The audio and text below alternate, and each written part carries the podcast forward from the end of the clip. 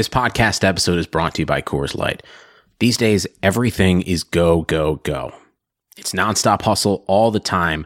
Work, friends, family expect you to be on 24 7.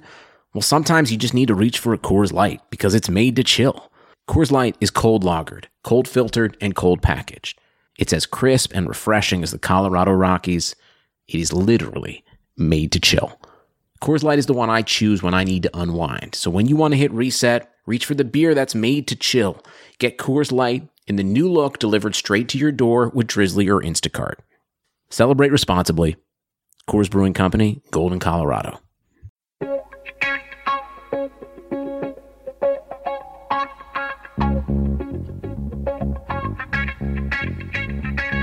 Karlsson, Karlsson, världens bästa Karlsson. Karlsson, Karlsson, hoj här kommer Karlsson. Karlsson, Karlsson, ingen faktiskt ingen annan Karlsson spelar jag så bra som mig. Carlson! Carlson! Carlson scores! Karlsson, Yes! Karlsson, världens Welcome everybody to another episode of the Keeping Carlson Fantasy Hockey Podcast, the best fantasy hockey podcast in the world, hosted by two guys who own Erik Karlsson in their keeper pools. I'm your host, Elon Dubrovsky, and unfortunately, Brian has some personal matters to attend to, so you're only going to be hearing my voice tonight. But I have the help of some of the patrons of Keeping Carlson who are with me on a Google Hangout. They're going to be sharing their insights, which I'll be sharing on the podcast. So I think it's going to be a very exciting show, even though we don't have the fantasy hockey robot in studio. But let's get started. First, I'll mention the podcast is brought to you in part by dailyfaceoff.com, your source for starting goalies, line combinations, trade news, which we're going to be discussing quite a bit today. So you go to dailyfaceoff.com, also follow them on Twitter at dailyfaceoff to get everything you need. But let's start with some of that trade news. And I was so excited on I think it was Wednesday when the trade was announced for Evander Kane. We'll talk all about it, but I just thought, all right, no injuries this week. Well, there's definitely lots of injuries to talk about this week, but at least I don't have to start with an injury because this is definitely the biggest news. Evander Kane, Zach Bogosian, a bunch of minor league guys, they're going to Buffalo in exchange for Tyler Myers, Drew Stafford, and then a bunch of other guys and picks and whatever. But we're going to focus on the players affected this season. I don't really want to be talking about Jason Kasdorf or Joel Armia. I don't think they're too fantasy relevant right now.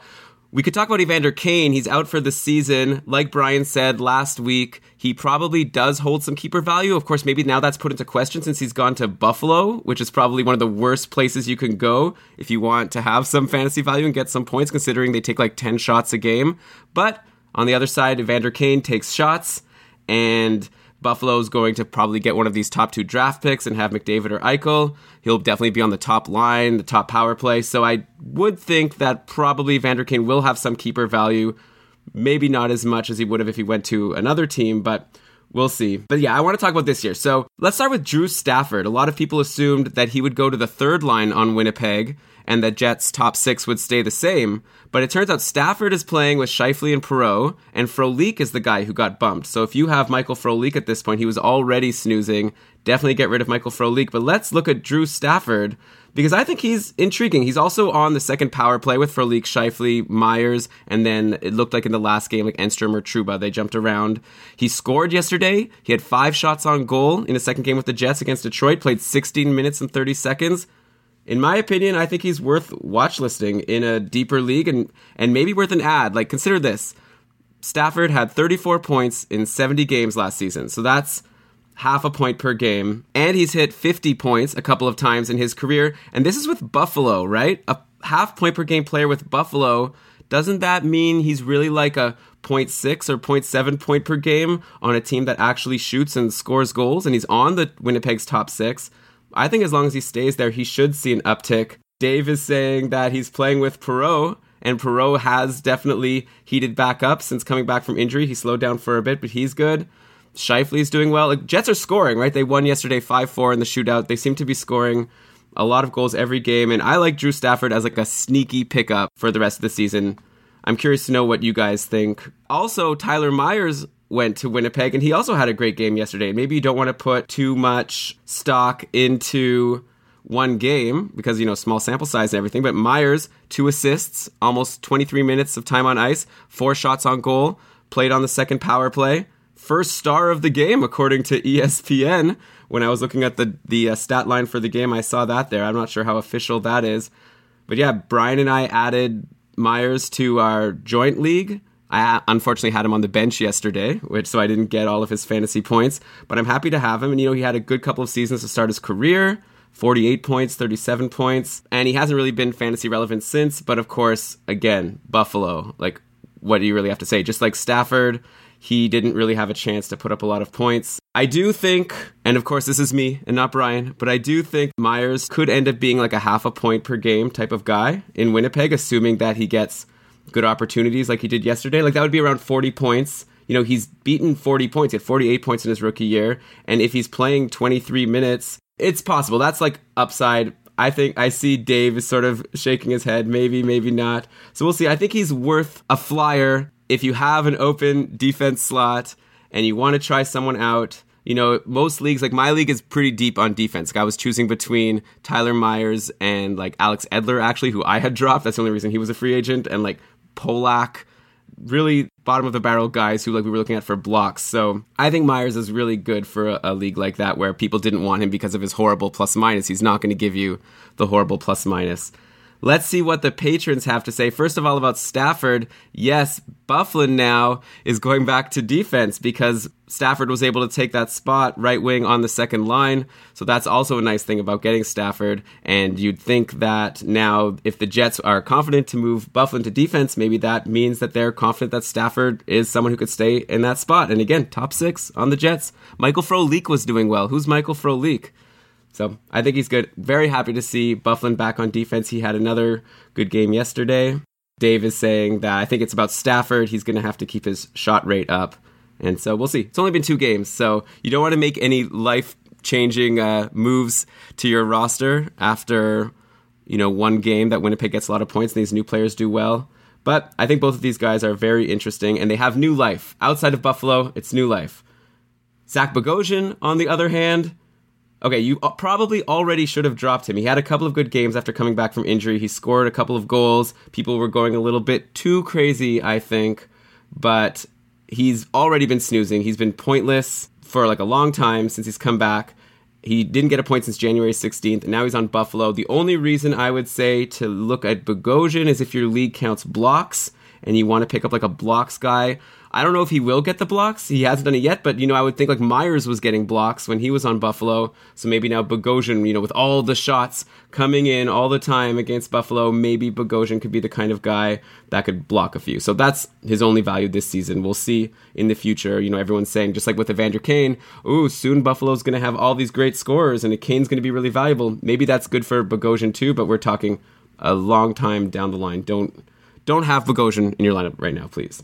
Owen is saying that he thinks Buffalo will lose the lottery. That would be pretty funny if they don't get either of the top two. How does it work? Do they get a guaranteed one of the top two picks if they come last in the league? Maybe not. Oh boy. Okay. Well, it'll be pretty funny because they are definitely in full tank mode at this point because they also just traded away their number one goaltender, Jonas Enroth, got traded to Dallas for Anders Lindback and a pick. So I guess that means they're running Neuwirth or maybe Lindback. But let me tell you something. Don't expect Lindback. Like I don't know why anyone would pick up Lindback. He has an 875 save percentage in 10 games this season with Dallas. So I'm pretty sure it's going to be Neuwirth getting the starts. Not that you'd want anyone getting the starts in Buffalo. If Enroth was owned in your league, he was probably owned if your league counts saves because he wasn't giving you wins. He wasn't giving you a good save percentage but he's giving you starts, you know, hitting your minimum start. So you're going to get hurt now because Enroth's value in at least giving you starts, that's going to go away, at least in the short term, because obviously now he's just a backup in Dallas. Yesterday he played, took the loss, letting in four goals on 30 shots against Colorado. He was doing well before then, though. Like he had over 920 save percentage in his last four games with Buffalo, which is a very impressive feat. And he might be a decent option for a spot start whenever he does play. But at the same time, Lehtonen is currently on a hot streak himself. He's got three straight wins, including a 37 save shutout last game against Florida. But overall, he only has a 908 save percentage. We're talking about Lehtonen here. But I still think Dallas will stick with him. They're their number one goalie, and he's hot right now. So I wouldn't be too worried about Lehtonen losing his job. Though I do think Enroth will get more starts than Lindback would have, because Lindback was completely unreliable. But I don't know if that's necessarily bad for Lehtonen because maybe it'll just help him. He'll get some rest, so he'll do well in the games he does play. So I would say Lehtonen, don't really worry. Like uh, already, you should have been worried since he was having such a weak season. But I think that if you were sticking with Lehtonen up till now, you should still do it. Enroth, you know, good for a streaming start. That's what Dave is saying here.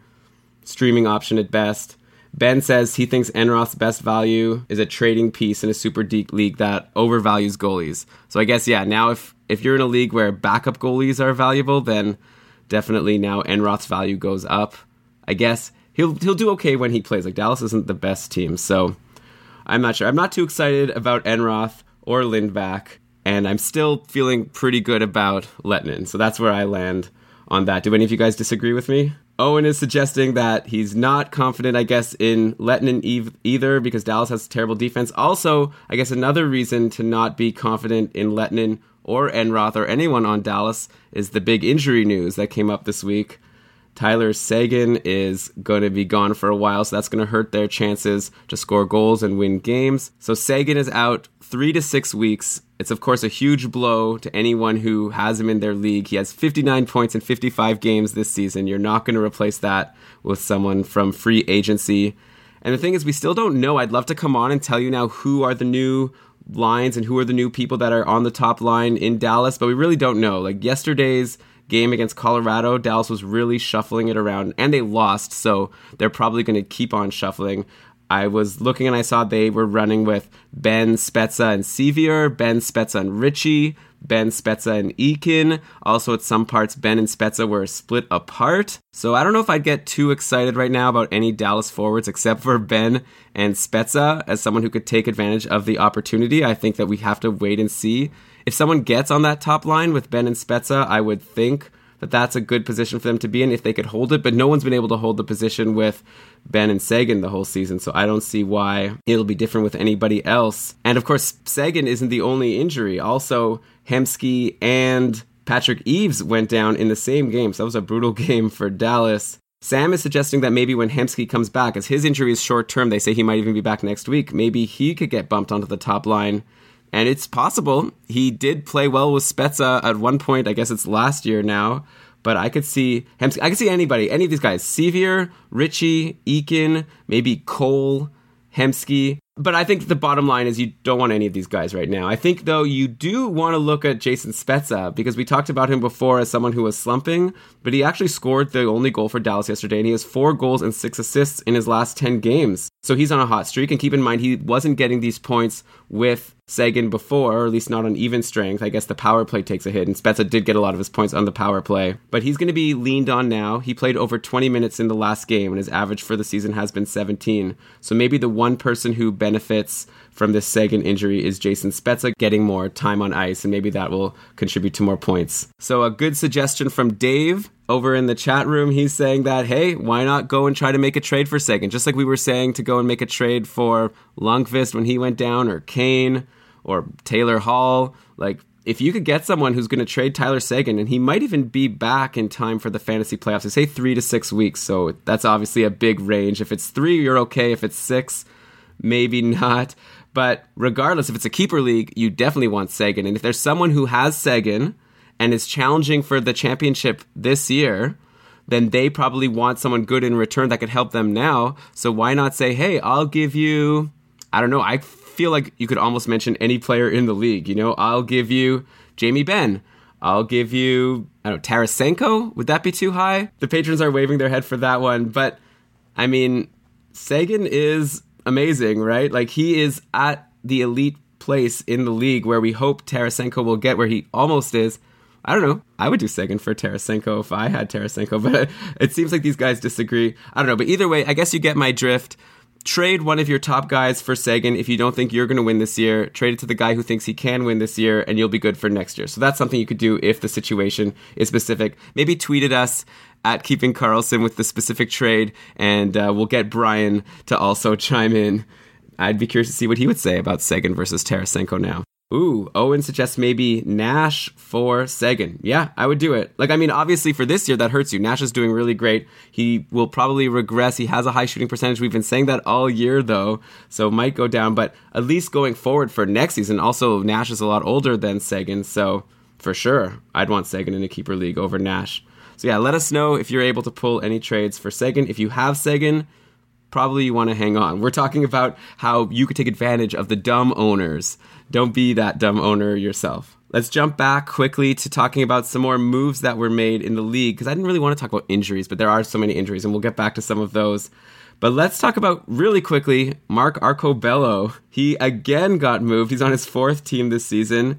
And I mentioned I'm seeing faces of like, ooh, no, no, don't don't take him. So don't worry. What I'm gonna say is he scored a goal in his first game with Arizona. And I want to also mention, actually, we mentioned last week that Arcobello might be someone to look at since he was playing on the second line with Malkin.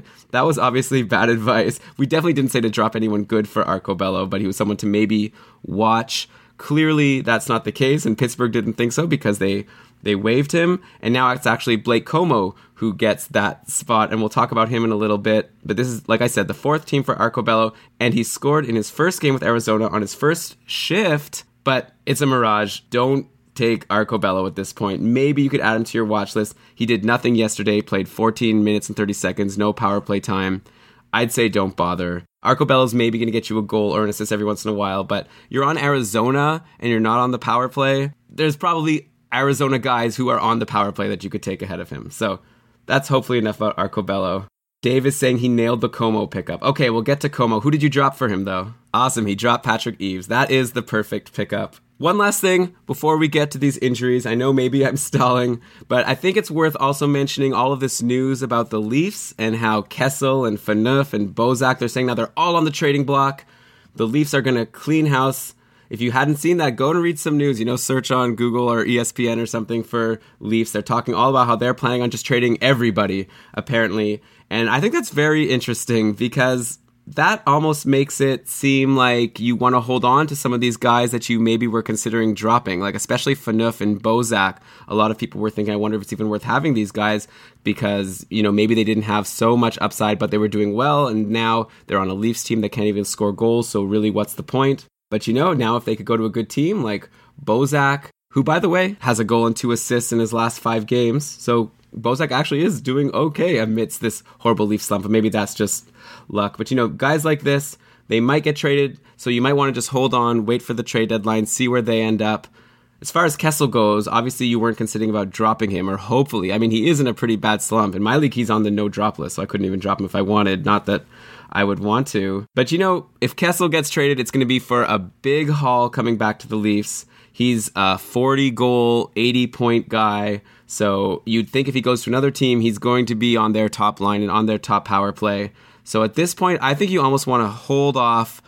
Don't trade Kessel. We were getting some messages on the Facebook group from the other Brian saying he wanted to trade Kessel. He also wanted to trade Seabrook, who was slumping, and then he went and got two assists the next game. So sometimes you just want to hold on to these slumping stars, and Kessel especially in this case because there's so much, so many question marks. You don't want Kessel going to Pittsburgh and playing with Malkin and Hornqvist, and then you feel like an idiot who traded him for like, uh, oh, Dave's happy with that suggestion, wearing the Pittsburgh jersey. But yeah, I'd love to see what happens with these guys. So yeah, just don't make any crazy moves. And also, by the way, Kessel, even on the Leafs, so he played around 20 minutes in the last two games. He had three shots on goal in each of those games. He was even on plus minus.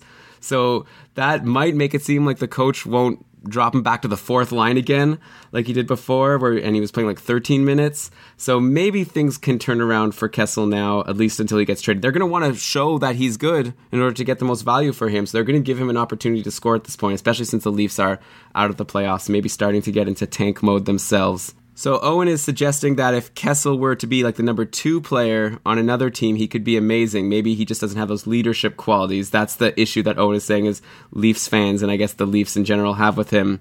So yeah, a new opportunity could be good for Kessel. The thing is, it's hard for me to just be like, yeah, Kessel really needs a new situation, a new opportunity. Like he was a point per game player even halfway through this season, or at least you know a quarter and a bit. Like he was having a great year till all of a sudden everything just hit a wall and fell apart, and the Leafs just stopped scoring. And you know he was great last year. He was great the year before. So it's hard to just be like, yeah, now if he could only get out of Toronto, he could finally be good. Like he was good. Something's off. I still think he could be good in Toronto. I don't see why not. He's obviously a great player. Dave is saying that he thinks it's hard to imagine another team would pick up Kessel's contract. I don't know. 80 point, 40 goal guy. I think you'll find some takers. I don't think it'll be too hard for the Leafs to move Kessel. It's probably more what they're asking for in terms of players. But anyways, there's the uh, hard hitting analysis from myself and the patrons about the Leafs situation. I'm not sure I helped very much. I guess my bottom line there was just maybe don't sell low or drop some of these Leafs until you see what happens with them. But okay, I guess we need to get back to some of these injuries now. We already talked about Seguin and the other Dallas Stars. I feel like now it's time to talk about Frederik Andersen on Anaheim who got injured against Tampa, was put on the IR almost right away, which means he'll be eligible to come back on Wednesday. I haven't seen any updates. I don't know if you guys have about if his timeline has been mentioned. He could be back this week. Maybe he'll be out for longer. But I think it's been interesting because it gave us a chance to see some more out of John Gibson. So Bryzgalov was scheduled to start the next game after Andersen went down against Florida, and he let in three goals on eight shots and got pulled like right away. And then Gibson came in. He didn't do much better, though it's always hard to come in in the middle of a game when the other team has all of the momentum. But then Gibson had a really good game against Carolina on Thursday, allowing only one goal on 36 shots. And I'm pretty sure Gibson's going to get all of the remaining starts until Andersen comes back, assuming, you know, we're talking only one or two weeks. You know, at the start of the season, Gibson was talked about as a great prospect and someone who might challenge for the number one spot against Andersen on Anaheim. So if I had an open goalie slot and needed a spot start or just someone to hold on to, if you have Andersen, definitely grab Gibson. Hopefully you already did. I feel very confident in playing Gibson whenever he plays, but it might not be for long. And yeah, Dave is saying that he had a head injury and that's why we don't really know the timeline for Andersen. They have to obviously clear all of the different protocols and everything's. The Ducks are a good team. They get wins. I feel like John Gibson is a very good option, and Bryzgalov is not. So I know if you're in a super deep league, maybe you picked up Bryzgalov when you saw that.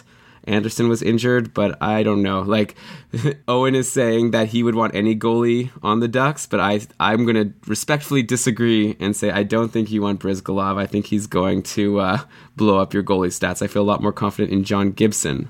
Sam has just jumped in from the uh, chat room here asking, what about longer term? Who has better keeper potential, Gibson or Vasilevskiy? I personally am going to go with Vasilevskiy. Sam mentions that Bishop has been bad lately. Bishop hasn't had a great season. He sort of was able to get a little better recently, but then had a bad game in his last game, and Vasilevskiy came in, wasn't able to get the win, but only let in like one goal. I really like Vasilevskiy right now. He's doing well in the NHL. He's he has a small sample size, but still bigger than Gibson, so he's showing that he can be a solid starting goalie in the NHL at least so far. Tampa Bay is such an amazing team. Anaheim's a good team, but I would say Tampa Bay is bordering on an elite team. Plus, you have to keep in mind that Frederik Andersen on Anaheim is doing really well. He's having a great season, so it's going to be a battle to see who could get the starting job there. Of course, you could say there's a battle in Tampa as well, but I think that Bishop is going to be easier to replace than Andersen. and I think Vasilevskiy, like I said, has already proven himself, and I think Tampa has better long-term potential, so I'm going to go Vasilevskiy. Let's see what the patrons say. Owen goes Vasilevskiy. Dave says Vasilevskiy. Ben is saying, of course, the question is whether Andersen could hold on to the number one job. And yeah, that's true. That's what we're saying. I think that Gibson has a shot to become the starting goalie in a year or two, but I think it'll be a tougher battle for him than it will be for Vasilevskiy against Bishop. Next goalie injury, it's deja vu time. We've done this before two or three times this year, but Steve Mason is injured again on Philadelphia. They're saying two to three weeks, and now Rob Zepp is also injured, so it's Ray Emery's net for the next few games. So I'm curious to know what you guys think. Does that mean you must add Ray Emery to get all of his starts for the Flyers? avoid, avoid, avoid. Yeah, everyone's saying no. If Brian is listening, I'm sure he'll be listening and he's probably yelling at his iPod now saying, Elon, you better effing say no. And that is definitely what I'm going to say. Emery's been bad all year. He has an 890 save percentage. Don't pick him up unless you need starts for some reason. If you do need starts, just keep in mind Philly's defense is bad and Emery is bad. So you're not going to see a good result, most likely.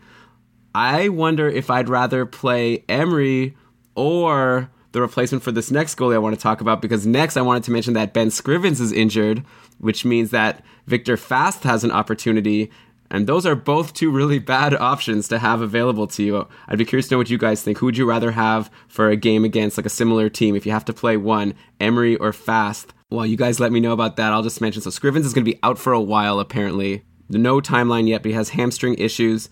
Fasth has already started stealing some of Scriven's starts, like before his injury. So I don't even know how much of a difference this makes. Of course, now it's it's cemented. Fasth will be the guy in Edmonton. Brian was obviously very happy about this as he's been holding on to Viktor Fasth for some reason in in one of his pools.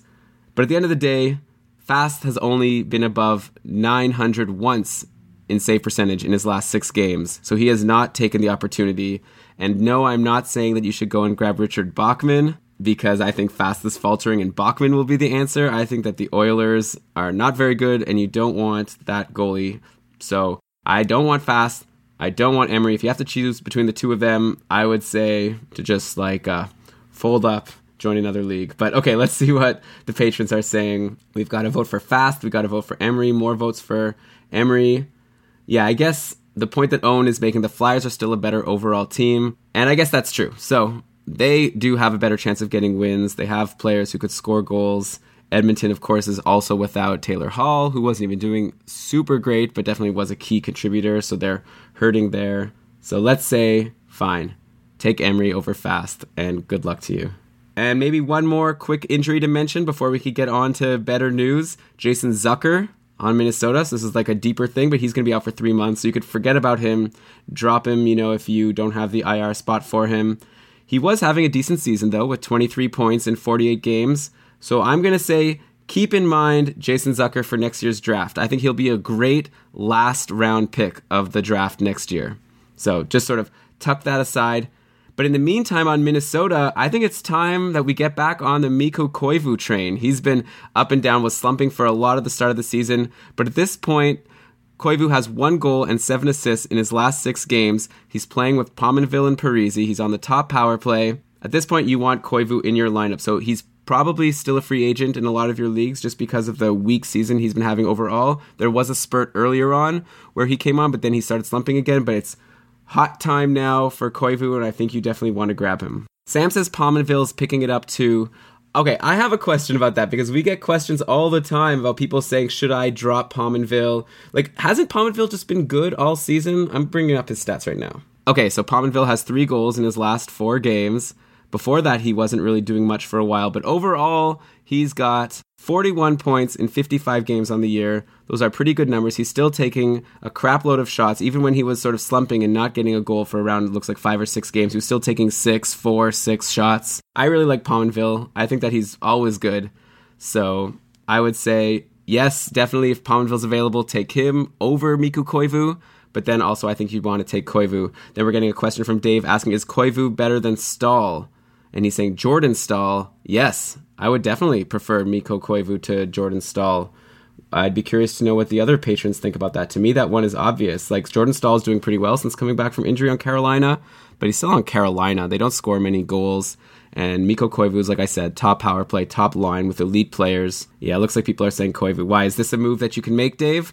Can you drop Jordan Staal right now and pick up Koivu? Do it. Don't even wait. Once the podcast comes out, it'll be too late. Enough with the injuries. Let's go to some outjuries. A bunch of players have come back this week. I'd say the most noteworthy one is Jimmy Howard over on Detroit. And I would say don't get too worried. He had a poor start yesterday against Winnipeg, but Winnipeg is really just scoring a lot of goals. And Howard overall has been having a great season 919 save percentage on the year before his injury. So definitely, I would say if you have Peter Mrazek, because you picked him up because we suggested to, you know, now it's time. You definitely want to drop Peter Mrazek. He doesn't have much value left. I don't think that Detroit is going to be like, you know, taking away some of Howard's starts just because Mrazek played pretty well. Mrazek was kind of up and down by the end. So we don't know yet who's going to go to the minors between Mrazek or Gustavsson, or maybe nobody, but I think Howard is definitely the guy. And I also think maybe now could be a good time to buy low on Jimmy Howard. Maybe people are panicking that he came back from injury and had this bad game against Winnipeg. So they're going, oh no, he's affected by the injury. I don't think that Howard has what it takes to keep up what he was doing before his injury. Now's your time to swoop in, offer someone for him. Maybe you could offer like Cam Talbot, though he hasn't been that well. I'm seeing that Owen is saying he dropped who for Talbot? Oh, probably Mrazek, right? So that was definitely a good move. Though Talbot hasn't been too useful. Actually, he finally had a quality start yesterday and got the win, and actually had a good game for the Rangers. So Talbot's been good if you want wins. He's on a bit of a winning streak, but definitely he hasn't been great for save percentage. But we're not talking about Talbot. We're talking about Jimmy Howard, and I think Jimmy Howard is really good. And Dave is saying maybe I'm being optimistic by thinking that a Howard owner is going to sell low at this point because if they held on to him this long during his injury. But yeah, I'm saying they held on to him hoping he'll come back and then you know the, one bad game like the people I'm assuming the people that you guys have the opportunity to trade with don't know what they're doing. That makes life so easy. Next jury I want to talk about Jori Lehtera is back for St. Louis. No points in two games since returning. He only played 13 and a half and then 15 and a half minutes. He was already snoozing before he got injured, so I definitely wouldn't rush to reactivate him from the IR or to add him. He's still playing with Schwartz and Tarasenko, so you do think there is some potential. But right now, I'm really not too excited about Jori Lehtera. He's not putting shots on goal. He's not getting any points. I think he's very safe to stay on the free agent list, and you could sort of wait until he does something and then maybe be the first one to grab him if you think that something is happening where he could start approaching his earlier production. But, you know, he was overachieving, and likely he's not worth it. But wanted to mention he's back. Everyone's saying that they dropped him before. I think that was definitely a smart move. One guy on St. Louis, though, that maybe is worth mentioning because while Lehtera has been snoozing, Dmitrij Jaskin has seen an uptick. Did you guys expect a Dmitrij Jaskin mention on this episode? This guy's got four goals in his last seven games. He had seven shots on goal and a goal in his last game against Tampa Bay, and he played 16 minutes and 22 seconds. And his ice time, actually, if you take a look at his ice time over the past month, it's steadily going up. It was less than 10 minutes a game just a month ago, but it's going up and up and up. He's playing with Stastny and Berglund. He was on the power play in the last game. He's actually playing a lot of power play time relative to what he used to. You know, he's on the second unit, but it seems like they've been getting pretty even minutes. So for a deep league, definitely I think Dmitrij Jaskin is someone I'd prefer more, at this point at least, to Jori Lehtera. And we have a question here who would you want between Lehtera and Stafford? Ooh, interesting question. And you know, there is a difference between me and Brian in that I'm more looking at what's happening recently while Brian likes to look at a bigger, bigger sample size, and that might make me a chump in some regards. But at this point, I feel like Stafford is the guy I'd want over Lehtera. So maybe I'm dumb and maybe Brian's going to disagree with me, but Stafford's taking more shots. I think he's in a good situation, like I said, on the top six, and Lehtera's just not doing anything. So Stafford had 25 points in 50 games with Buffalo, like I said before. So that's a 0.5 point per game pace. And on a really bad team, I see you guys are saying in the chat room that you guys think Lehtera, and you're saying that he has better line mates. But you know what? Matthew Perreault. Enough said, right? I don't know, like Perreault and Scheifele, it's a good line for Stafford to be on. He's also on the second power play. Like Lehtera and Stafford, I think, have similar situations, and Stafford is the one who takes more shots. I don't know. My gut says Stafford right now, but maybe you have other options. You don't want either of them. But right now, I just don't see any reason to pick up Lehtera, and I don't see any reason to hang on to him if you have him. Just drop him for Stafford, take a chance on him. You could always take Lehtera back later. I don't see people jumping to grab him. Maybe I'm wrong. Write in again at Keeping Karlsson on Twitter if you think I'm dumb, and I'm sure Brian will listen to this episode, like live tweet it, and say all the things that he disagrees with when he listens. Next out jury, I wanted to talk about Christopher Versteeg is back for Chicago, and he came back. Uh, first game didn't do much. Second game scored a goal against New Jersey on Friday, and looks like he's back on the second line playing with Patrick Kane and Brad Richards.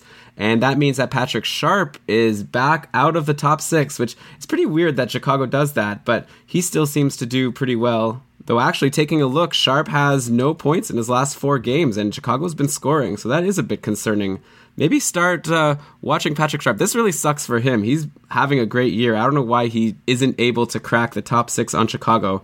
But, anyways, bad news for Sharp. But good news for Kris Versteeg, like I said. He's not currently on the power play, though. So that is a concern for me with Versteeg, but he is on that good line, even strength. He has 28 points in 36 games on the season. I don't think that's sustainable. That would be like a 64 point pace. I see Versteeg as more of a 50 to 55 point pace guy, even on that line. And the patrons are saying maybe time to buy low on Patrick Sharp. I guess, yeah. He has a great track record. He's been doing well for many seasons before this, and he was doing well this season. But yeah, I don't imagine that he'll stay on the fourth line playing with Marcus Kruger and Ryan Hartman for long. Sharp, yeah, he still is on the top power play unit, so I think now it would be a good time to buy low on Patrick Sharp. So I meant to talk about Christopher Stieg, but now we're talking about Patrick Sharp. Also, maybe it's worth mentioning that Brandon Saad is doing really well lately. He has two goals and four assists in his last five games. So he's someone we mentioned a few weeks ago on the podcast. Hopefully, you had the opportunity to grab him. He is not slowing down on that top line, and Marian Hossa is doing well. The Hawks are doing really well, and it's very interesting actually that Patrick Sharp is not a part of it right now. All right, I still have a couple more outjuries to talk about. One of them I just am going to talk about because I know some of the patrons love this guy. Let me even just get this out of the way. Tommy Wingels is back. I know some people go, oh my god, Wingels. He did have that awesome stretch early in the year, so I don't mean to take anything away from Wingels, but he came back to play on the third line. He's played three games so far, no points, three shots on goal total. And the thing we liked about Wingels at the beginning of the year was he was taking so many shots. So there's not really much to say about Wingels unless you care about hits. He's had three, seven, and four hits in the three games since he's been back. So if that's valuable to you, then maybe you want to look at Wingels, but otherwise, definitely leave him in free agency. And the other outjury, which we already started mentioning, is Blake Comeau who came back and he's got that spot with Malkin and Hornqvist over in Pittsburgh, and he's definitely making the most of it. It's been two games so far, and he has a goal and two assists in two games since returning. So I think he'd be a great short term add, and Dave said that he made that add.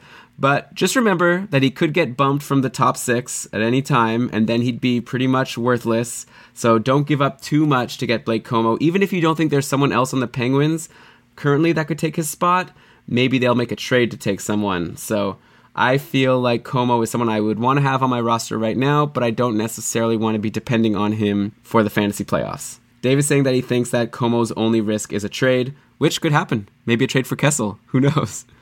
But uh, yeah, Brian was saying Beau Bennett last week. We had some comments saying people thought that wasn't really uh, something that's going to pan out. Bennett's had lots of chances, and right now Comeau, Comeau's doing well right now. I don't see why they would try Bennett in there, at least in the short term.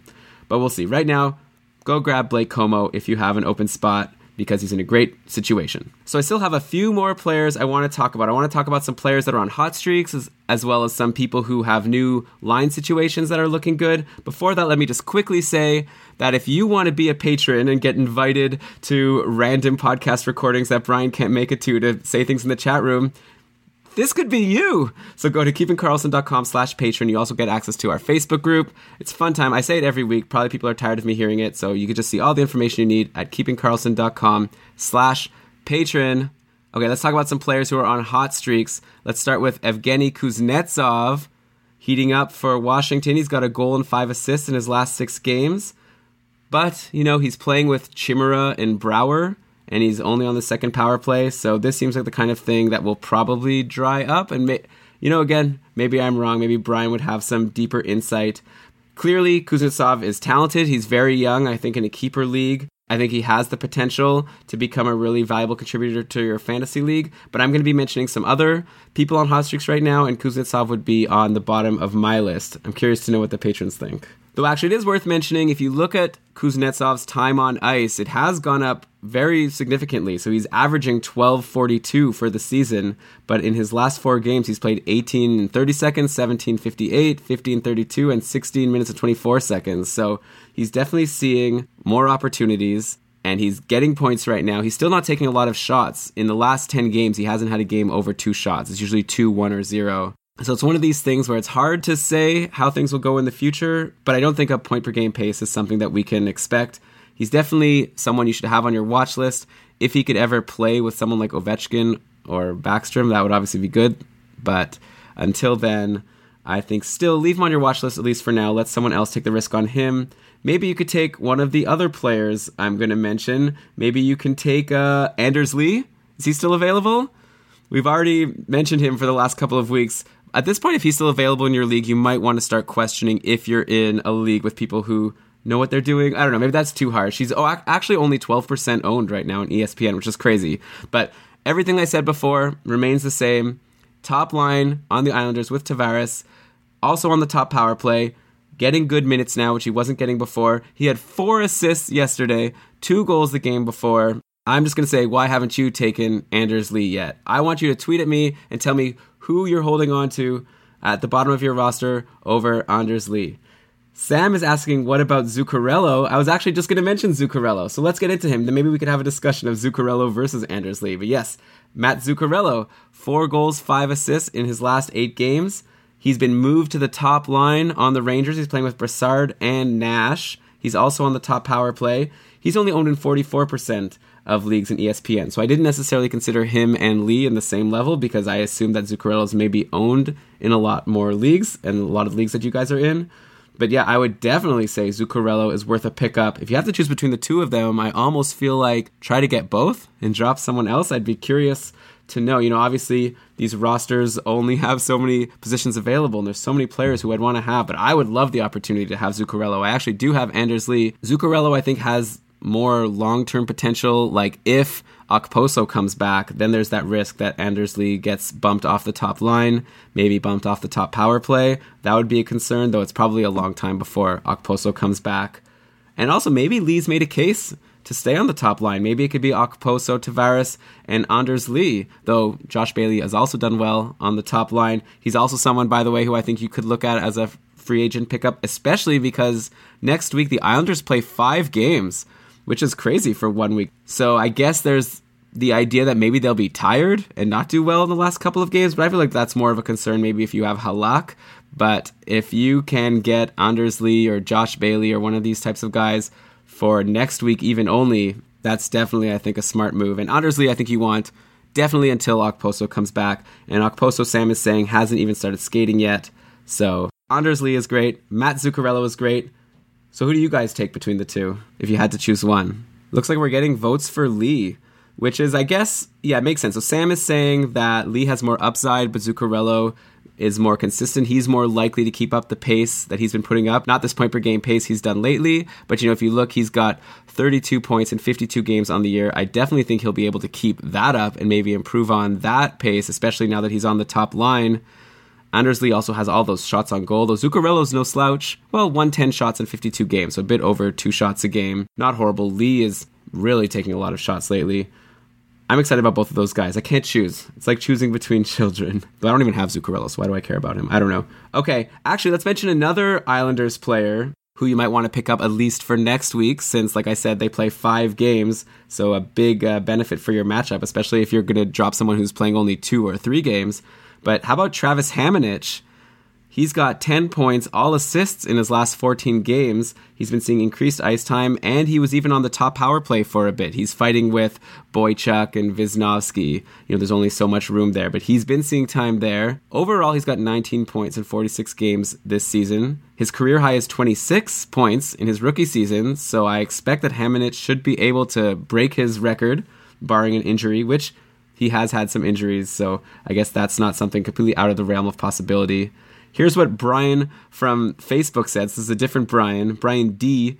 As an Islanders fan who's been with Hammer since the beginning of his career, he's a shutdown, stay at home defender who occasionally takes shots and rarely hits the net when he does. Granted, he gets assists, but those are scattered all over the place. So, there's some insight from an Islanders fan. I think at the end of the day, this pace of 19 points in 46 games, that would give him 34 points on the year, which I think is decent for a defenseman for fantasy. Like that's someone who is worthwhile having on many fantasy rosters. If you were thinking of taking Tyler Myers, I think that Hamonic is like similar type of add uh, I don't know. I'm questioning myself as I say that. I'd be curious to know who you guys think maybe about Myers and Hamonic. This should be the new theme of the podcast. Just I name two players, then ask the patrons who they like between the two of them. Looks like people are saying Myers. Yeah, he has more upside. He's scored more points in the past. Hamonic maybe is uh, in a good position. I'll just say for next week, if you need a defense and he's available, maybe go with Hamonic since he is playing all those games and he is on a hot streak right now. He also has thrown some hits in the last couple of games, four and five in his last two games, though generally he's looking like one. Every once in a while, looking at how much his hits are interesting. It's like one, one, one, one, one, seven, one, one, one, five, four. Not sure where that will go. So those were some players who are on hot streaks right now. If you can get one of those guys in your league, definitely let us know at Keeping Karlsson. I'd be curious to know what moves you make or if you take any of those guys. There's also Tyler Toffoli, who's been doing really well lately. I know that we talk about him a lot on the podcast as someone who people expect to do better than what they should. But bears mentioning, Toffoli is right now playing with Jeff Carter and Dwight King actually on the second line on the Kings, and they've been doing really well lately. And Dwight King, I actually picked him in daily fantasy hockey a couple days ago, one of the cheap twenty five hundred dollar adds, and he did really well. So just saying, Dwight King might be a deep add in your league as well. I'd probably prefer Tyler Toffoli. But you know, these are the types of guys, like especially for Toffoli, he's a good player, and if he gets ice time, I expect him to do well. Like back when he was on that big point streak, he was only playing like 13 minutes a game, and that's why we were suggesting that it wasn't sustainable. He played 17 minutes and 30 seconds when he had this great three goal and one assist game against Calgary. He only played 14 minutes 22 seconds uh, yesterday against Washington, though he did get one assist. Toffoli's also taking a lot of shots, so he's definitely someone to take a flyer on as well. I guess he's actually 57% owned, though, I'm seeing in ESPN, which to me is like that means he's more highly owned than Matt Zuccarello. I would definitely prefer Zuccarello over Toffoli if you want to benchmark there. We're winding down here. I wanted to mention Alex Burrows is currently on the top line in Vancouver playing with the Sedins. That was supposed to be Radim Vrbata's spot, and Vrbata was there for a lot of the season and doing very well. But you know, it hasn't really hurt Vrbata being knocked off that top line. He's actually on fire lately. Three goals and six assists in his last nine games. So he doesn't even need the Sedins. And actually, Alex Burrows hasn't been that that great. Like there was one really great game that he played when the Canucks destroyed Pittsburgh and he had a goal and an assist. But since then, he hasn't done much. So you might be tempted to add Burrows because he's playing with the Sedins. Definitely don't drop Vrbata for him though. And also, don't get too high on Alex Burrows. Like, he's in a good position, maybe someone worth watching. He is actually taking a lot of shots lately. In the last five games, he's taken three, four, and five shots which is higher than his pace for the season. So he is someone to keep an eye on.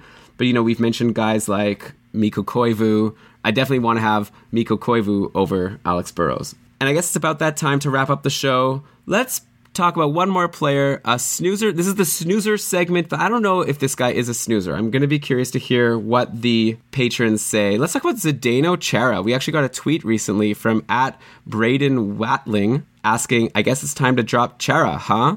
And I just right away thought, oh, really? Why? So, you know, you go and check his stats, and yeah, it doesn't look good. You know, in the last 10 games, he only has two assists. He's not taking that many shots. He's been minus in his last few games. He's minus six actually in his last three games. So if your league counts plus minus, he's really hurting you. Okay, so that's the bad side of Chara. He's only got 13 points in 36 games on the season, so lower than a half point per game. He's already been sort of on the downside of his career for a while now. So you can't expect too much offense out of Chara. But at the same time, let's keep in mind that he is still getting top minutes on Boston. He's still on the top power play. He has the potential to give you some points you know, when you need them. Let's say if you have one game left on the week and Boston's playing, I would feel pretty confident that Chara could maybe chip in a power play assist to help put me over the top. But he's definitely not someone I would depend on to give me like a great multi point night anymore. And so obviously it comes down to, you know, who you would be dropping him for. Like if you're in a very deep league, I still think that Chara is worth owning. But in a shallow league, it's definitely something to consider. Obviously, again, it depends who you can pick up. Dave is saying that if you could pick up Klingberg for Chara, I think I would do that. I think. Is that crazy? Klingberg's been hot lately. Of course, now Dallas has this uh, issue with Seguin being injured, so maybe the offense will dry up a little. It's been two games in a row where Klingberg hasn't gotten a point, though that's kind of crazy that even saying that as being a surprise, that obviously shows that he's worth owning, because before that he was on that super hot streak, which we mentioned on an earlier episode. Definitely for a keeper league, you want Klingberg. And even for this year, right now, I think I would want Klingberg over Chara. Dave is saying that Chara hasn't looked right since his injury, so I haven't watched any of the games myself, but the numbers definitely aren't there. And it's sad. You know, Chara's had a great career. Obviously, I think he's still valuable to the Bruins, plays defense well, and Brian would probably look up how he's maybe having difficult zone starts and all of those other stats that he says to say that he's not maybe being put in a position to get lots of points. So I'm going to say that Chara is bordering snoozer territory. Not quite there yet, but definitely someone. If there was something called like a reverse watch list, where the people on your team you're watching to see if you're going to drop, I would add Chara to my reverse watch list. And that is going to do it for this week's episode. I want to give a big thanks to the patrons who came and joined me and helped me out this week with Brian away on personal matters. Owen, Sam, Dave, Jonas has been here. Thank you so much for all of your contributions.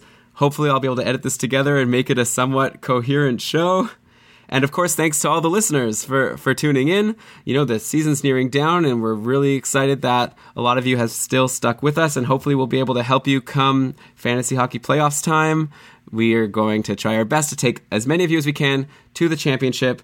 So make sure you are following us on Twitter at Keeping Karlsson. If you want to be really nice, you could give us a five star review on iTunes. But that's it for me. Let's cue that outro music. Oh, normally I would tell Brian to read the credits, but he's not here. So I guess I'll say we use Daily Faceoff, ESPN, and Yahoo Fantasy Hockey. And that's pretty much it. Brian uses a lot more sites when he's preparing for the show, so maybe you guys could tell that from the quality of the episode. But if this was your first episode, definitely tune in again next week. And we'll be back next Sunday, myself and Brian. Keep on keeping Karlsson.